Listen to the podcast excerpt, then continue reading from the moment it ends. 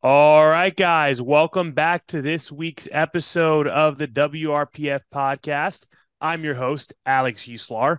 And on this episode, episode four, I have uh, a very special guest who just did an insane performance at a recent meet uh, in, in Las Vegas and broke the all-time world record deadlift, which she previously held, which I was in attendance to the first uh, one of the first times she broke that at the Kern US Open. Uh, that record has been uh, broken and held by Tamara for a while now, and Sara came out of the woodworks and she scooped it back up. And uh, I'm very excited to interview Sara, hear a little bit about her training history. She's a 47 year old mom of four children, uh, with a with a with a, a career, and I just I'm excited to hear all about Sara, how you balance, you know, being a mom, being a parent. I'm a new parent myself. My son is one years old. So I can only imagine four kids training for all time world records, all the above. So welcome, Sara. Thank you so much. Thanks for having me. Absolutely. So let's let's let's start at the beginning. Okay, a lot of things I want to talk about, a lot of different questions I want to ask. You know, you're kind of an unknown in the powerlifting scene. Even when you broke that all-time world record a couple years ago, didn't go very viral. You know, powerlifting, especially with with uh, with COVID, everything. It just it was a little bit different of a time than Now it's like I feel like people are starting to see things. The pro powerlifting circuit, you were there. You were originally supposed to come out to the Ghost Clash, uh, which is my meet in February. Um, so I'm excited for people to get to know you. So let's just start way back. Let's start with your training history. Okay. So did you play sports growing up? What got you into powerlifting? You're you're a masters athlete, but I mean you're out here breaking all-time world records. So tell me about it. So I ran track in high school. Um, I was a Division One track and field recruit, um, and ran one uh, year of track and field in college. Um, and then I didn't do anything until my 30s. Um, oh, wow. I had a whole bunch of kids. Yeah a whole bunch of kids and I wanted to lose the baby weight. So I went to CrossFit. Um, and at CrossFit, I found that I was strong, not not powerlifting strong, but stronger than the other CrossFit women. Um, and so a friend suggested that maybe I could do a powerlifting meet with her. And so I did one in 2012. So this was, was so this was a pretty long gap. So college was your early 20s.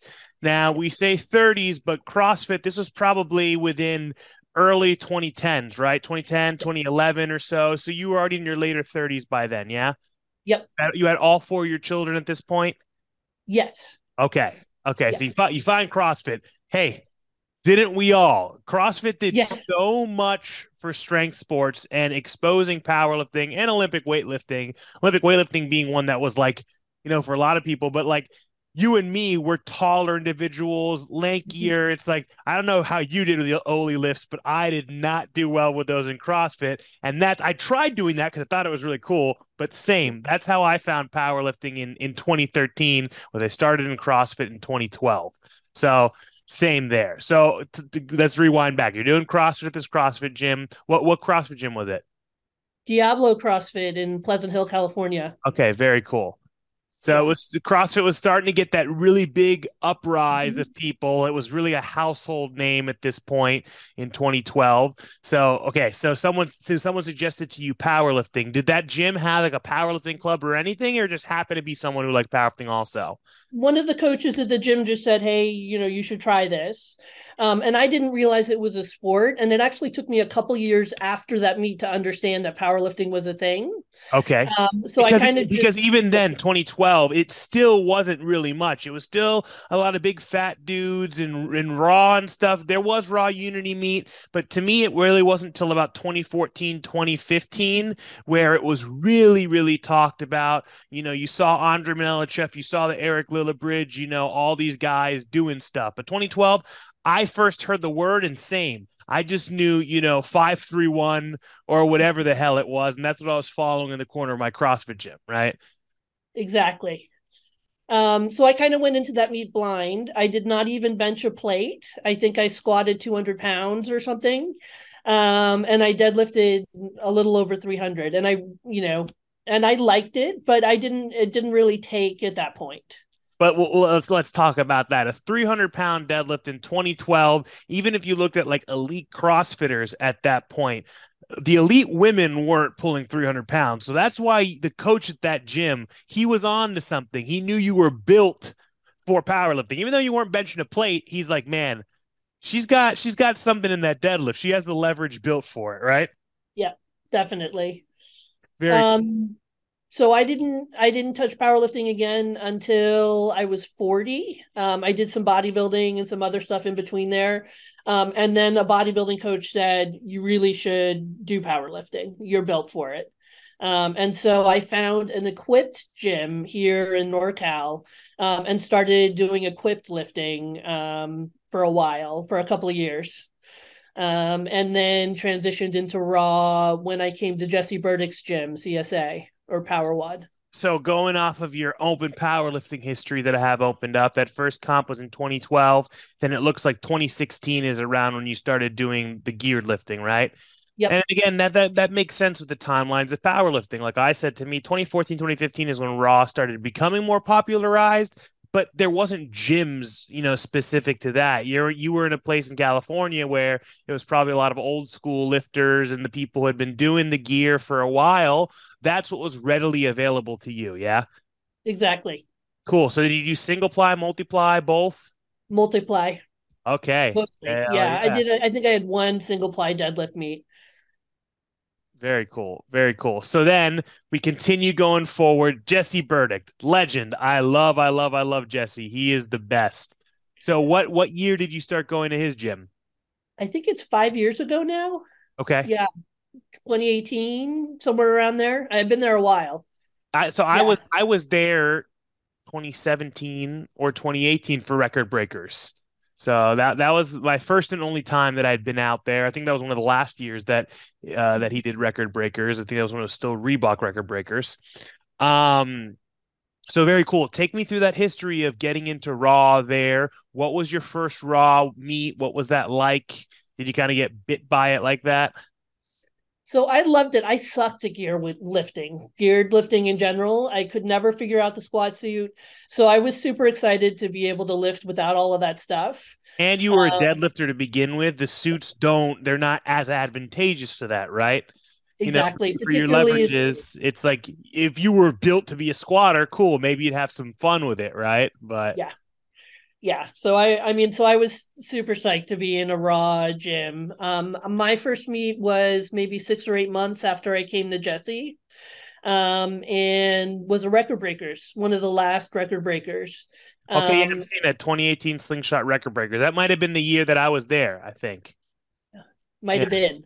Very cool. And i was completely clueless about the raw world you know at that point um, you know my goal for the meet was to pull 600 um and so and you know and to squat because my first coach felt that i was not a good squatter or bencher so i should just be a deadlifter. Okay. um yeah so that's kind of why you know when you look at my numbers my deadlift is so overdeveloped um because i just deadlifted for a long time in the beginning of my career.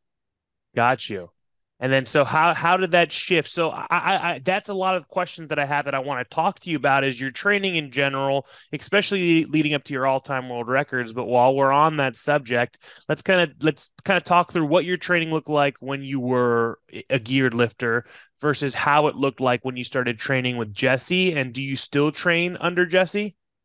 I still train under Jesse. Amazing, awesome. Yeah, yeah he's fantastic. I can't imagine ever having another coach. I love um, it. So I've done conjugate all the way through my powerlifting career, both equipped and raw. Um, Jesse does kind of a, a, hybrid version or his own version of conjugate. Um, but I did trad- traditional West Side style conjugate when I was equipped lifting um, and with very high intensity, which kind of fits with the West Side model. Right. Um, so I was always hurting, right? um, the only time that I took a break really was the week before a meet and the week after a meet. Um, and when I came to Jesse's gym, you know, rather than doing three week waves, he was doing two week waves, which um, definitely helped with my recovery. Um, I was also, you know, by that point, 44, 45, so I couldn't keep up the volume. Um, so I decreased my volume in accessories, which is kind of a no no, right, for conjugate. Um, it's all about the accessories. Um, and um, started really focusing on the max lifts a little bit more. Um, and, you know, had great results that way. Amazing. Is that how you you're still somewhat training? That's exactly how I'm still training all the way. Yeah, it's been the same. And Jesse programs for a group, which is amazing. So most conjugate is individual programming. Sure. Right. Um, Jesse programs for the whole gym, and I've been able to follow that gym programming my whole career there, um, and make meaningful progress. You know, all the way through. Um, so he's just an, an, amazing programmer. We're all making progress. Well, that's something that I, I, you know, I like to speak on. My philosophies on training are a lot of specificity, right? And although conjugate is not very specific. You know, there is a big focus on accessories. You are saying that even though you have variation of your compounds, the second tier, third tier movements, you had you dialed back astronomically and you've still made a lot of progress like that, right? And and that's what I preach and I tell people all the time. It's like your barbell movements are king. Your squat, whether it's a high bar, front squat, tempo, pause, whatever, that's king you know, you don't need to worry about how many sets of leg press or leg extension or whatever it is you accumulated. Sure, that stuff has its place, but specificity is king. And that's where I think a lot of people may have beef or gripes with certain versions of West Side, you know, where it's like you just do one uh, top set and then you go spend two hours, you know, maxing out your safety squat bar, good morning, plus, you know, the heaviest glute ham raises or whatever you can do not to say you're not going to make progress like that. You know, like accessories will get you bigger, stronger over time, but the king for building the main lifts are the main lifts with small variations, right? Yeah, absolutely. Very cool. Very cool. So yeah, I, I like to hear that that's kind of Jesse's more modernized, I guess you would say, West Side. Yeah. Yeah, at least for me, that's you know, yes. Very cool. Very very cool. So on still on the subject of kind of training, let's get into we'll kind of keep going back and forth through different things. This most recent, let's talk about your last year or two of training, right? So mm-hmm. it's been three years, I believe, since uh, three or four years since you first broke the all-time world record deadlift, right? Yes. So take me through. Let's rewind. Take me through your training leading up to that all-time world record deadlift, heaviest female deadlift ever done what had you hit previously before that? Did you know going into your that meet that that was your goal? How did you set your eyes on that and how did you make it a reality? So for the first time um, the most i'd ever lifted was 540 um, in equipment in a suit um, I knew that I wanted 600 and I set that goal and did a lot of visualization. You know, I wrote it on my mirror. So that was the focus. Um, but, you know, and I had a lot of faith and I do have a lot of faith in Jesse. And so Jesse said, you know what, I think this is possible for you.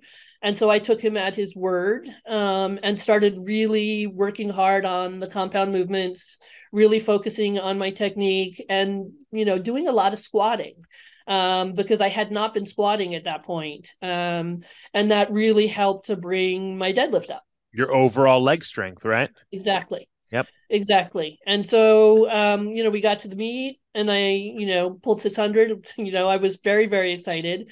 Um, but it wasn't, you know, it's not meant to be egotistical. It wasn't a surprise in a way because the work had been there and the numbers were coming up, and Jesse had been telling me that this was going to happen right? Yeah.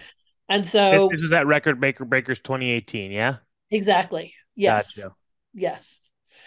Um, so you know, it the, the meet, I think the biggest surprise for me in that meet was the fact that I squatted 500. Um, because up until that point, I'd been hearing that I was never going to be able to squat effectively. Mm-hmm. Very cool. So after that first 600 deadlift, was where did that rank you at that time? It's 2018. It's like powerlifting was on its massive, massive come up, but uh, still 600 pound deadlift by a female was practically unheard of. Since then, we've seen handfuls across different weight classes, right? And then we'll get into the whole other animal of deadlifting the heaviest deadlift of all time. But where did that rank you at that time? What were your goals after that? This is your first raw meet coming over from a new coach, and you you pull 600. Where do you go from there? So it was an all-time world record for super heavyweight, and they hadn't even broken up the super heavyweight categories yet by then, right? So it's just 198 plus. So, um, so were you were you the first female to pull 600 in the competition? No, no. So um, Samantha Coleman had okay. had the record before me. Um, and then CC Holcomb had pulled 600 already. Okay, gotcha. Right. Yeah. Um, and so, you know, after that, you know, that was the all time world record. And then the next goal was to have the biggest deadlift ever. And at the time, CC um, held that record as a 198 um and i tried it at that meet but did not you know did not ultimately succeed so that was the long-term goal following that. Um, i wanted to make sure that at some point i hit that before i stopped powerlifting. Nice. So yeah. i mean here we are five years later haven't stopped not stopping yet right? So keeping moving forward it was it was it is in 2021 the Kern US Open, right? I think that was the first US Open post COVID. COVID had already been a thing for a year. They had to cancel it in 2020. Um, I'm down here in Florida, so you know, 2020, I was still living it up. I know California was super, super, super tight for you guys. And when we found out the US Open was happening in 2021, everyone was super stoked. I knew I was going to fly out, I was going to judge it. You know, I'd been at the last uh, three previous US Open, so I was very excited for that. So take me through kind of your training through COVID. You know, that was you had a almost a year and a half, two year gap from when you last competed leading into that US Open. Uh, what did that look like through COVID? You knew you, the U.S. Open was when you were going to go for that heaviest deadlift of all time. Obviously, you'd wanted it years prior. Now, how did we get there? So initially during COVID, you know, I had a pack of kids at home who were not responding well to being inside all the time. Oh, so yeah. I did yeah, so I did not train for almost 9 months. Wow. Um I just I did a little bit in my garage just to stay mobile, but really didn't lift heavy for almost a year. Um, then the gym opened back up again. I came in and I ramped up. Um, and Jesse had a great program, right, where we were really gradually ramping up um, to heavy weight. You know, a lot of volume initially, kind of reacclimatizing to to lifting. Um, and I followed that program. Um, and then when it became clear that I could pull 600 again, um, I signed up for the Kern. That's awesome. So, how long did you have between that period off because uh, COVID and signing up for the Kern U.S. Open? How about how many months was that? Probably nine. Okay. Nine.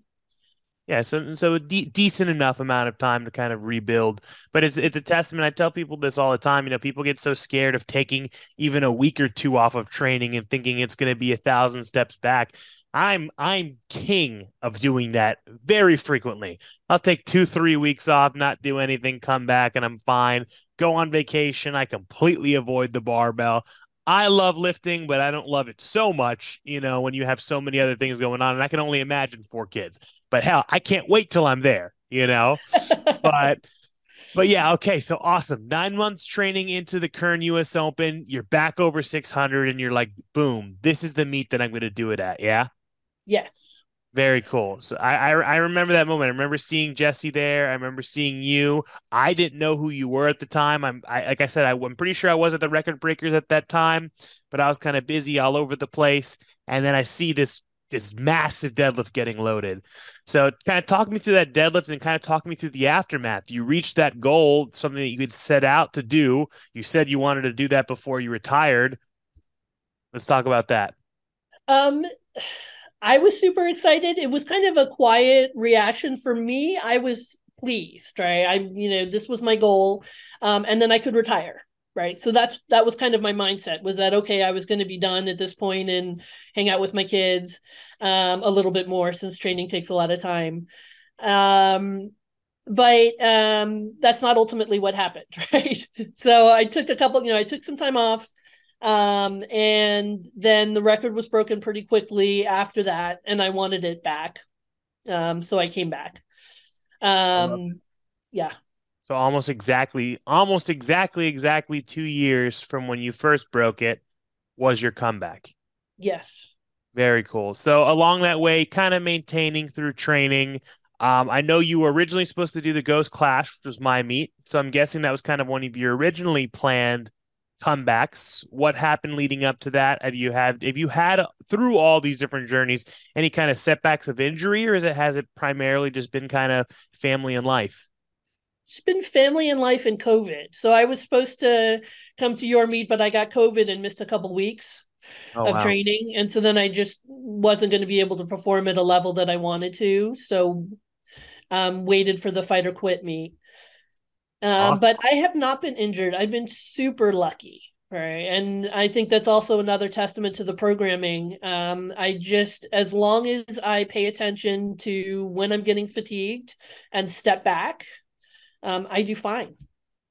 I'll tell you, know, you what. 48. Yeah. Exactly. Even at 48, much less at 28, that's freaking unheard of. But I, like you said, it's a testament to the programming, but I think it's also a testament to you you know, not being in a rush, listening to your body, looking at the big picture, being okay with time off or whatever it may be, letting your body rest, spending time with your with your family and not letting it completely consume you like so many so many so many people do, right? Yeah. Yeah, it's like honestly, uh, from anyone that I've interviewed or talked to or know of an all-time world record holder, you're like the most kind of laid back about it you know it's it's it's like it's it's an awesome accomplishment but all right you know i'm gonna go take a couple months. Maybe i'll see you guys again instead of like what's next what's next what's next right? You know i think it's because i'm older. You know i didn't find powerlifting till i was 40 so right. there was so much stuff going on. I love powerlifting. This is my favorite thing to do but I have a private practice, you know, my work, I've got a whole bunch of kids, there's a lot going on. So there's only so much time I can dedicate to it. Right. So that's a perfect segue because that is something I want to ask you about about your career as a pediatric neurophysiologist. Is that correct? Neuropsychologist. Yeah. Neuropsychologist. There you go. I'm sorry. I dropped out of high school. I don't know those fancy words or what they mean. So please explain to me. Tell me what you do professionally, um, what it involves, and because yeah, anything that's a doctorish seems like it takes up a lot of time to me. yeah, it does take a lot of time. So I am a clinical psychologist with expertise in neuropsychology, which basically means I look at the relationship between brain and behavior. Um, I work with kids exclusively. So, um, predominantly with kids who have neurodevelopmental disorders, learning disorders, or behavioral issues. So, autism, learning disabilities, ADHD, those kinds of things. I administer tests and then I make recommendations and I send them out into the world to follow those recommendations so they can do better in school and function better in their lives. Wow, that's that's awesome. That's that's that's amazing. That must feel very fulfilling. What what what got you to choosing that? Like through schooling, did you know you wanted to work with kids specifically? And what what brought you to that exact very specific role? So I had a super wild childhood. Um, I just was out of control all the way through high school. Um, partied really, really hard, got in lots of trouble, um, and then got sober when I was 20. Um, and at that point, I realized that I wanted to work with people who were different. Um, not necessarily kids at the time, you know, that came later, but um, I wanted to understand why people were functioning differently in the world. Um, initially, I worked with people with eating disorders, um, and then I worked with people with addiction. And then ultimately, um, in graduate school, I fell into working with kids with autism in particular and just loved just loved them, loved those kids and the way that they look at the world. That's so awesome. My story similar but different. I also got sober at 19 and knew I, I got sober through a gym and I knew through a CrossFit gym specifically, I knew fitness as what changed my life and molded my life and put me down a better path because I was heading in a very, very bad place already was in a very bad place. And I knew fitness is what I wanted to do. And I wanted to help people and reach people through fitness, you know, whether it was helping them through sobriety, helping them get sober, helping them lose weight, helping them better themselves. And it just sent me down that path, you know, 11, 11 years ago for me now. And, you know, I, I couldn't be, it couldn't have, it couldn't have worked out much better. So it's like a lot of the time, our own traumas and our own mistakes can fuel us to be able to help people whether it's not to make those same mistakes or just to you know just to help people in general right? Absolutely. Very very cool. I love that. That's awesome. Um a couple other questions i want to jump into. So i was informed you were originally supposed to compete on day through the uh, day three of the american pro in wraps and you switched to competing on day two to compete in sleeves. Is that correct? Yes very, very cool. So talk to me a little bit about the that decision making thought process behind that and what the people can be expecting to see. so um, at the fight or quit meet, Micah said, I think that you should do this. Um, this would be a good idea and it would be super cool. And you can compete for the biggest deadlift with Tamara.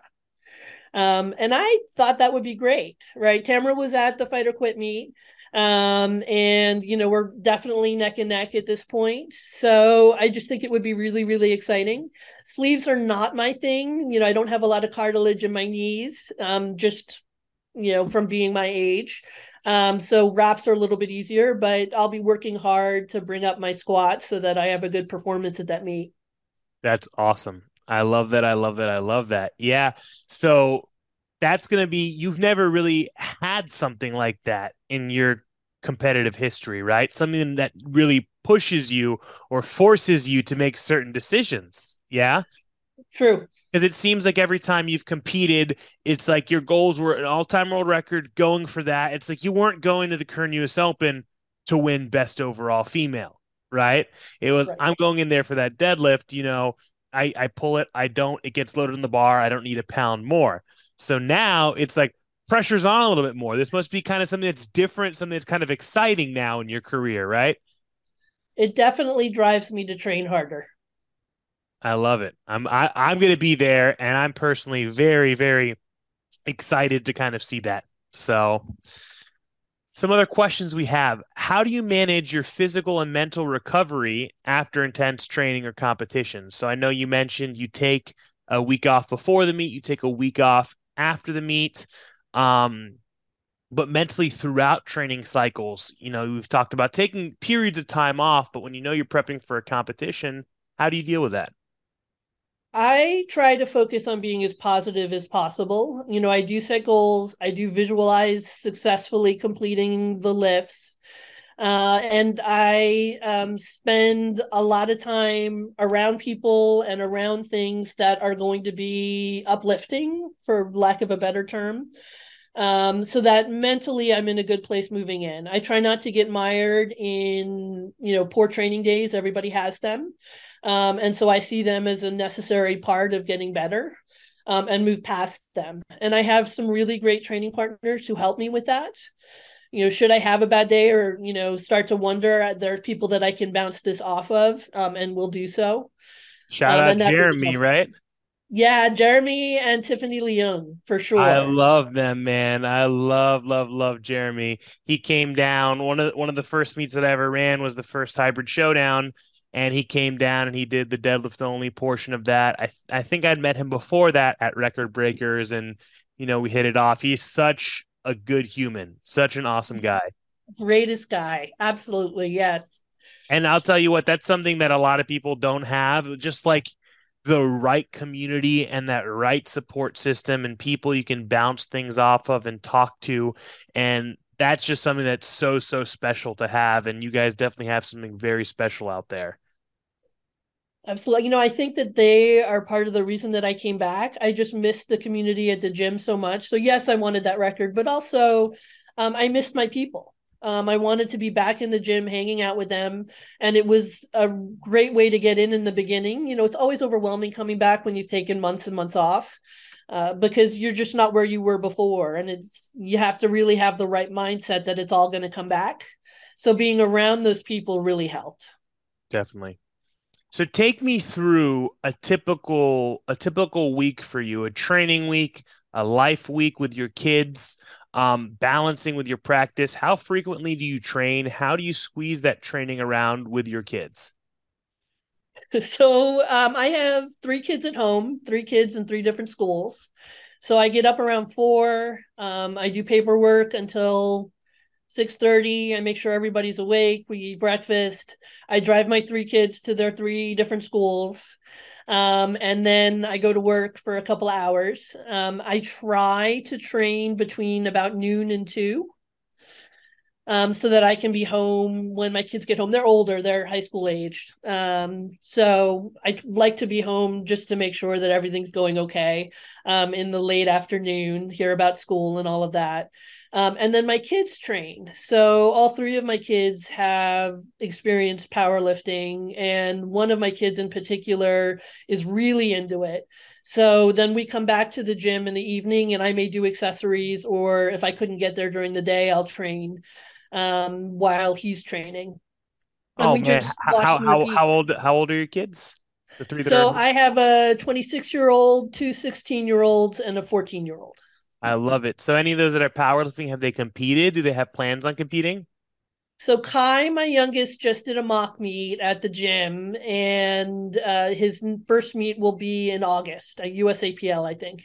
Oh man, that's amazing. That's awesome. Have they been there at any of the meets where you've broken your records? They haven't. It's hard for me. So I feel like my first job in this world is to be a mom, right? A mom and a wife. That's you know that's what makes my life go and it's hard for me to focus on breaking records and being having my mind sit in the meet when my kids are you're there. wanting to love them and like talk to them and stuff. Yeah i could totally like, see that. Yeah so i'm thinking about are they bored? Do they get something to eat? Whatever you know even though they're older now you just never stop.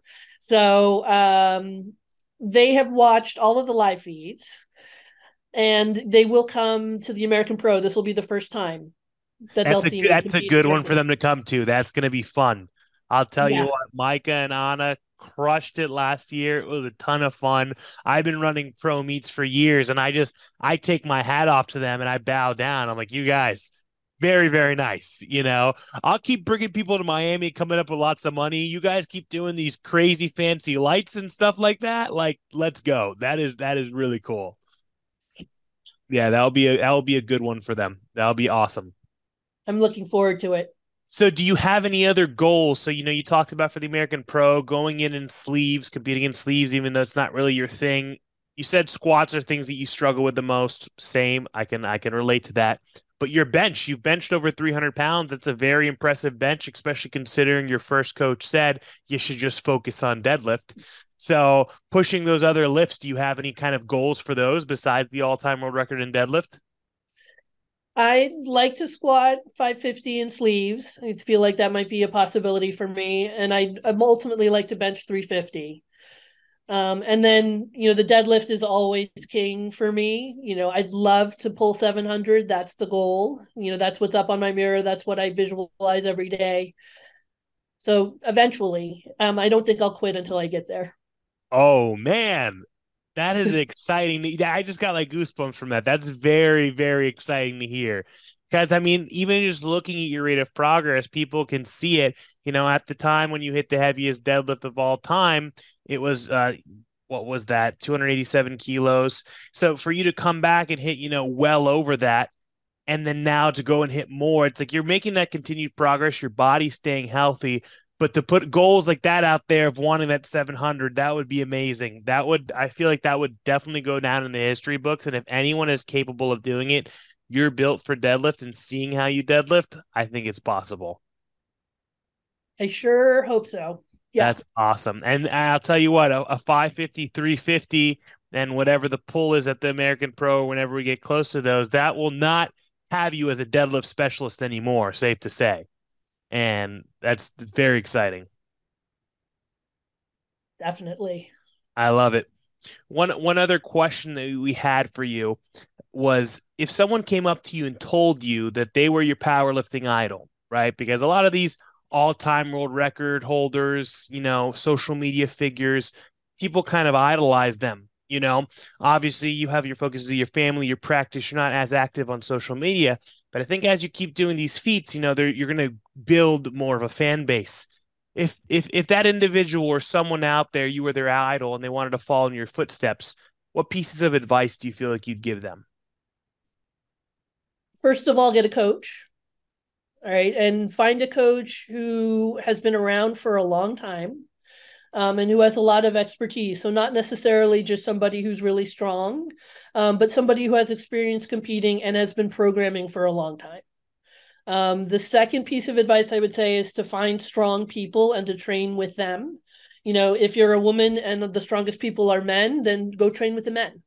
Um, but make sure that you have a team around you that's going to push you um, and then the third is to be a part of a team if you can, um, and to be a meaningful part of that team. So help other people load weights, right? Try, you know, provide some feedback when people are lifting, you know, be welcoming to everybody that comes into the gym, because that's somebody who could be a future teammate right and somebody that can help you and that you can help moving forward those would be the three biggest things probably you know and then obviously I'm biased, but I think having a life outside of powerlifting makes you a better powerlifter. You know, having a little bit of balance, being able to take a break, being able to put it in perspective because, you know, it's an intense sport. It's hard on your body, it's hard on your mind. Um, and people, I really feel like, need a break so that they can perform at their best capacity. And it's also a privilege, right? It, we're lucky we're able to do that. No one's holding a gun to your head, forcing you to do it. You know, eh, it's it's it shouldn't be work, and when it starts to become work, that's when the fire kind of gets lost, right? Yes. Yeah, and to speak on those three points you kind of talked about, that first one, it's it's something that I think is the is the main issue with a lot of coaching nowadays and a lot of this younger generation, where everyone and their mother is an online coach, so to speak, right? It's like when I started again, I started in 2012, started powerlifting by the time 2013. I started my powerlifting club in the corner of my CrossFit gym in 2014. You know, 2015, I'm just worshiping powerlifting at this point. Start writing my own forms of programming, writing for my team, right? That my club in my CrossFit gym. And so it's in, in the grand scheme of things, I've been doing it a while with how long powerlifting's been around, right? Or or I should say popularized, right? And nowadays, everyone and their mother is a coach, right? Everyone who's uh, any 21 year old kid, 18 year old kid who goes to a meet and pulls 750, 800 pounds because they have insane leverages and they're just super strong. Hey, message me for, you know, for coaching but there's no actual experience. There's no actual resume or anything behind that. But people these this this younger generation just gravitates towards whoa they're doing something really impressive. That means if they help me i'm going to do something impressive. But that's not at all the case right? That time that experience that familiarity, that having tons of different types of people underneath your belt, coaching teams, doing group programming, doing individual programming. And again, I'm not here trying to toot my own horn or toot Jesse's horn or, or toot Jesse's horn, but it's like that's what comes first. If you look at my open powerlifting history, I am far from the strongest guy around. You know, sure, I could bench over 500 pounds. That's my only one accomplishment. But everything else, you know, my squats in the 500s on open powerlifting, also, you know. But it's like that doesn't necessarily mean, you know, that I'm less qualified than someone else. So if any of you young listeners are out there, listen to what Sara said, listen to what I'm saying.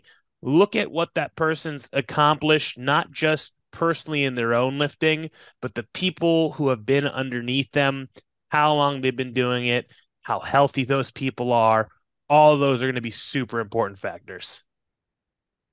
Yeah, I think that that just way too overlooked nowadays with this newer generation, especially with social media and everything. And don't get me wrong, I'm I'm very active on social media and it you know helps a lot of my businesses, but it just been it's been a crazy evolution since you know both you and I both kind of started powerlifting. Yeah, I can't um you know, I've had a lot of experience with conjugate, but I could not, you know, and I pulled, you know, a lot of weight. But I cannot imagine being a coach, right? I think that it's a gift to be able to be an effective coach, right? It's a talent. Um, and there's a lot to it. So, kind of just coming out of the woodwork after having a really impressive lift, you just don't have the experience that you need to really help people perform at their best. Doesn't mean you won't eventually, but putting some time in is important. Agreed.